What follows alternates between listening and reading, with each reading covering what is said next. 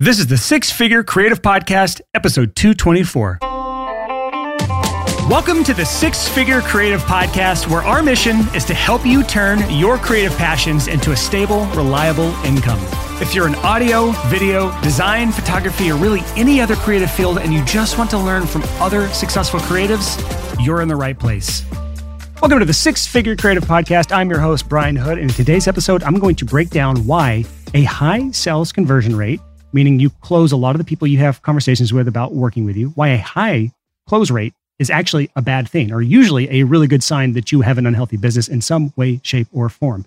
I've seen people brag that they have a close rate as high as 70 to 90%, meaning that out of 10 people that you talk to about a potential project, you're closing seven to nine of those people. That's actually a bad thing. And we're going to break down why that is.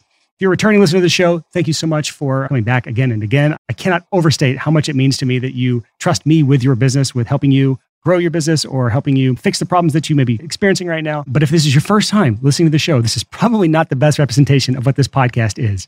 This is a very unique show because two reasons. One is this is the first solo episode I believe I've ever done on the show. I've never done a solo podcast episode. I either have a guest or a co host on every single episode. So this is much different than usual.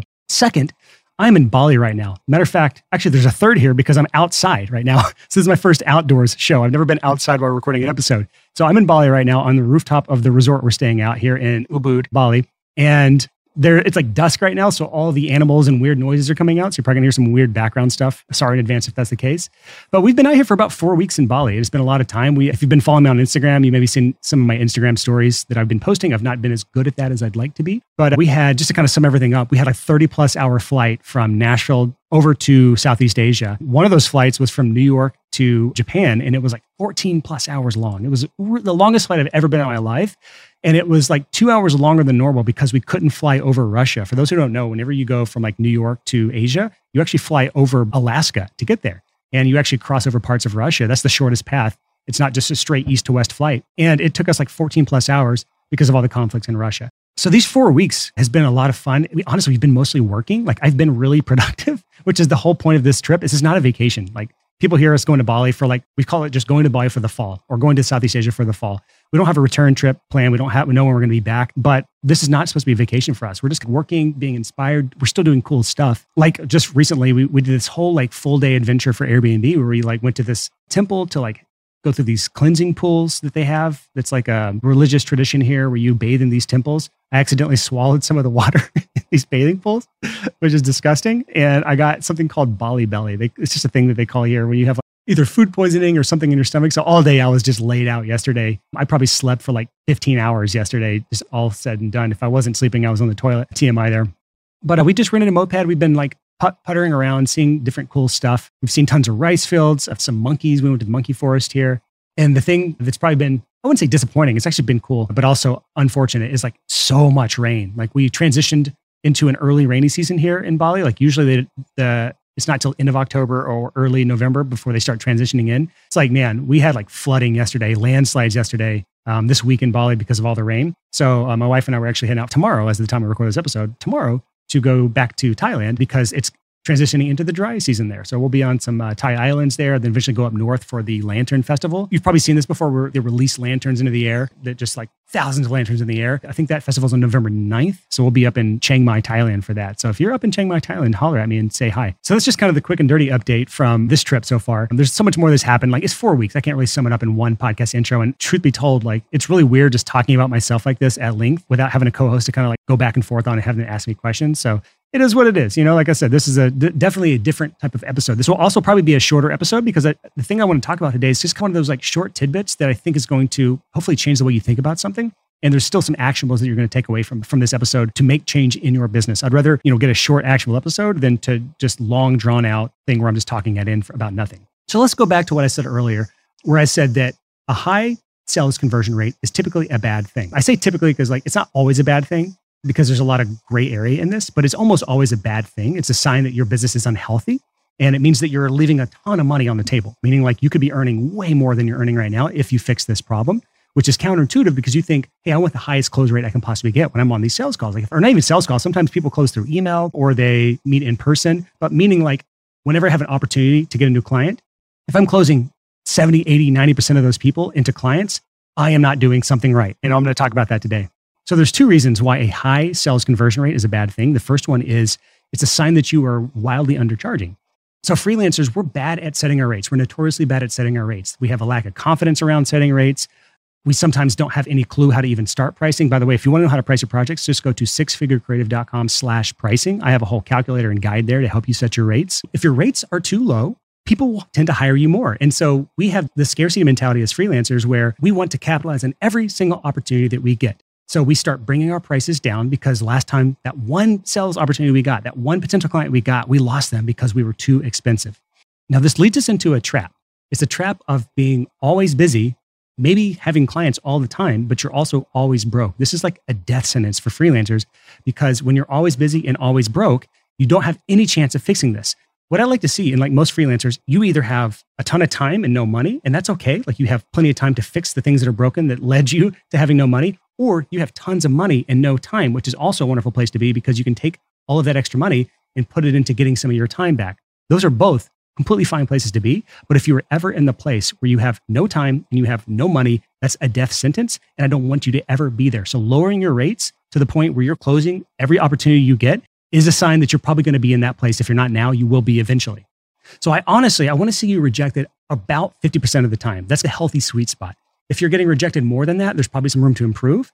If you're getting rejected way less than that, meaning like you're closing most of the people you talk to, then that this means it's probably time to, to raise your rates. Now, this is not, again, this is not a blanket statement completely. There's some gray area, there's some nuance, everyone's slightly different. And I'm going to give you later on in this episode, I'm going to give you a benchmark so that you know if it's time to raise your rates. But if you're closing more than half of the sales opportunities that you're getting, then it's probably time to raise your rates. So that's the first argument why a high sales close rate is a bad thing. But there's actually a second one. And this is sometimes what leads to this first issue. And there's actually a second one. And that is you're only talking to the people who would hire you no matter what. So this one takes a little more explanation, and I'm going to do the best that I can. But if you are only getting low hanging fruit, meaning the people that were like in your circle, they're going to hire you no matter what. Like it's your repeat customers or referrals or friends or friends of friends, like these people in your small, tiny circle. That's low hanging fruit. Low hanging fruit's a wonderful thing, low hanging fruit is not enough to sustain you long term. It's not enough to scale, to grow, to make it to six figures. In order to get past that, there's something we have to do. So if you're only getting low hanging fruit, that typically means you're going to have a high sales conversion rate. And I typically see this when people are only doing something I call sales lead generation. They're only generating sales leads. So, really quick, let me tell you what a sales lead is, and then I'll tell you what to do instead of that. A sales lead is when someone says, Hey, how much do you charge for blank? How much are your rates? Or do you have availability for what? If somebody reaches out to you and they're generally expressing interest in working with you, this is someone who's a sales lead.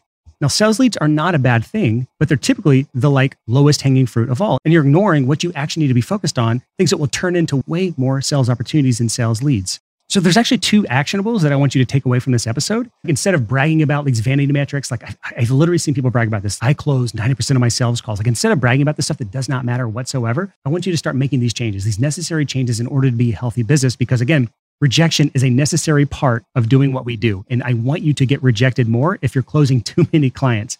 So let's talk about the two actionables. The first actionable is raising your rates, which I already talked about. Raise your rates. I'm going to sing this until the cows come home. I'm going to keep saying this over and over again, but raise your rates, but only if you're getting more than $10,000 per month of inquiries. So when someone says, like in my world, in the production world, hey, Brian, how much would it cost for you to mix 10 songs? I might say something like that, six grand. So that was a $6,000 quote request from me. That was an inquiry for $6,000 worth of work. So if I got one of those and one more client asking me for $4,000 worth of mixing work, that's $10,000 worth of inquiries in one month. But if you're only getting a couple thousand dollars of inquiries in a month, it's probably not quite time for you to raise your rates quite yet because you're not getting enough opportunities of potential clients to close. So how do you do that? That leads us to the second, the second takeaway from this episode, the second action from this episode to get you above that $10,000 per month in inquiries and that is start focusing on something called marketing leads instead of just sales leads. This actually comes back from something in the software world because for those of you who don't know me, I have two software companies. They are software as a service, SaaS companies, software as a service. It is a huge niche. It is a world that has mastered the art of marketing and something they call customer acquisition, which is where I get the term client acquisition from. I talk about it all the time on this podcast. But in the customer acquisition world, SaaS companies have turned this stuff into a science. They've turned the art of getting customers from an art into a science. So they have these two terms. One is called marketing qualified leads, the other is called sales qualified leads. MQL, and SQLs. So to sum this up for everyone listening right now, a marketing lead is just someone who has signed up for a lead magnet. A sales lead is someone who has expressed interest in working with you. So my takeaway is for you to focus on getting marketing leads. You probably have zero marketing leads every month right now. I want to see that number get to 20 to 30 to 50 up to 100 per month at least. And depending on what your strategy is, sometimes to get to that number, you have to do paid ads. And sometimes, if you have a good content marketing engine, sometimes social media. But ideally, I want you to start building a mailing list. Now, we talked about this in depth at episode 222. Go back and listen to that episode if you want more on how to build an email list. That's my marketing platform of choice. I've generated over 75,000 leads in my email list over the past few years. And I'm going to get off topic for a second here. It's now these like cicadas or some version of cicadas have come out. It is like dark as hell here since I started this episode, the lighting has gone down. So my apologies to the YouTube viewers right now. And my apologies to anyone listening that hears these bugs in the background. Maybe we can get this edited out with some magic on the back end. Who knows? To bring this back to us, the simplest way to think about a marketing lead versus a sales lead is a marketing lead has signed up for something to get like on a mailing list, or they have joined your newsletter or something like that. A sales lead is someone who's expressed explicit interest in working with you directly. So I want you to start focusing on marketing leads because the more you start focusing on marketing leads, they will naturally turn into sales leads over time, which will give you more opportunities to get clients, which means you'll get more inquiries every single month, getting above that $10,000 per month of inquiries, that threshold, so that you can start to raise your rates. It's like this, it's this weird, like virtuous cycle where if you don't have enough inquiries coming in, you start lowering your rates every single opportunity you get, you bring it lower and lower because you have to close it this time. And then you get the work, you fulfill on the work, you stay busy all the time. You can't market your business because you're busy with that work and you under you were undercharging for it. So you work forever, your dollars per hour nosedive. And it's just a really difficult cycle to get out of. So by doing what software as a service companies have mastered at this point, because there there are no billionaire or billion dollar freelance companies that I'm aware of, no billion dollar freelance agencies, but there are absolutely billion dollar SaaS companies or software as a service companies because they've mastered this art of customer acquisition. I want you to take away that you as a freelancer can steal these concepts for yourself and implement them into your business. That's a lot of what I do in on this podcast is take away things I've learned by building my software companies and then bring it over to the freelance world and think how does this pertain to freelance businesses because we have not become sophisticated enough or we typically are not sophisticated as business owners, especially not in the way that software as a service companies are. This is what I want you to focus on. Just build a mailing list. That's it. At the end of the day, build a damn mailing list. Episode 222, we talked about this at great length. Again, sorry for anyone listening right now if there's like bugs and weird things happening in the background. Again, being on a rooftop in Bali at dusk, it's like dark now. If you're watching this on YouTube, you see how much darker it's gotten since I started this episode. But yeah, start building a mailing list. Episode 222, I go into depth with this, a lot of d- detail on how to make a lead magnet, all of the how do you promote it, how do you build the email list. But I want to see you start getting 20, 30, 50, up to 100 marketing leads every single month. And that will typically turn into five to 10 inquiries every month. And then that turns into clients for you, three to five clients. It's kind of how that tends to work out. So that is basically the two takeaways. One, raise your rates if you're getting more than $10,000 of inquiries each month. Two, build a mailing list. That's really it. A third would be stop bragging about having a high close rate, especially if your rates are too low or if you're not getting high, uh, a high amount of sales opportunities. So I'll leave you off with this. If you are wanting to build an email list and you don't know where to start, I would highly encourage you to go sign up for a free trial of EasyFunnels over at easyfunnels.io. That's my website builder. And in there, there are, you can build websites in it, you can build funnels in it where you can promote your lead magnets or give away your lead magnets where they can put in their name and email address and then it'll auto deliver the lead magnet to them. Easy Funnels has like a booking widget similar to Calendly where you can, they can book time on your schedule or book time on your calendar or book meetings with you. And most importantly, it has all of the email marketing and email automation stuff built into it. So if you're trying to give away a lead magnet and then auto deliver that, and you want a series of emails to be dripped out to them over the next six to 12 days, which is what I recommend, all of this stuff is built into easy funnels and we all already have templates built into that to where you can just it's already built out. You just need to write the emails and put them into there. If you are interested in doing that i want to go ahead and give you a coupon code to get 20% off. So here's how you get that. If you want 20% off of easy funnels you just sign up for free trial. You don't have to have a credit card or anything. Pick a template if you want to use one of our templates that we have or just start from scratch if you're like a designer. And if you like how it all works and you want to actually turn it into a paid account use coupon code podcast224 when you convert to a paid account that's podcast 224 with no spaces. And that'll give you 20% off of your Easy Funnels account. For anyone still listening, that's easyfunnels.io.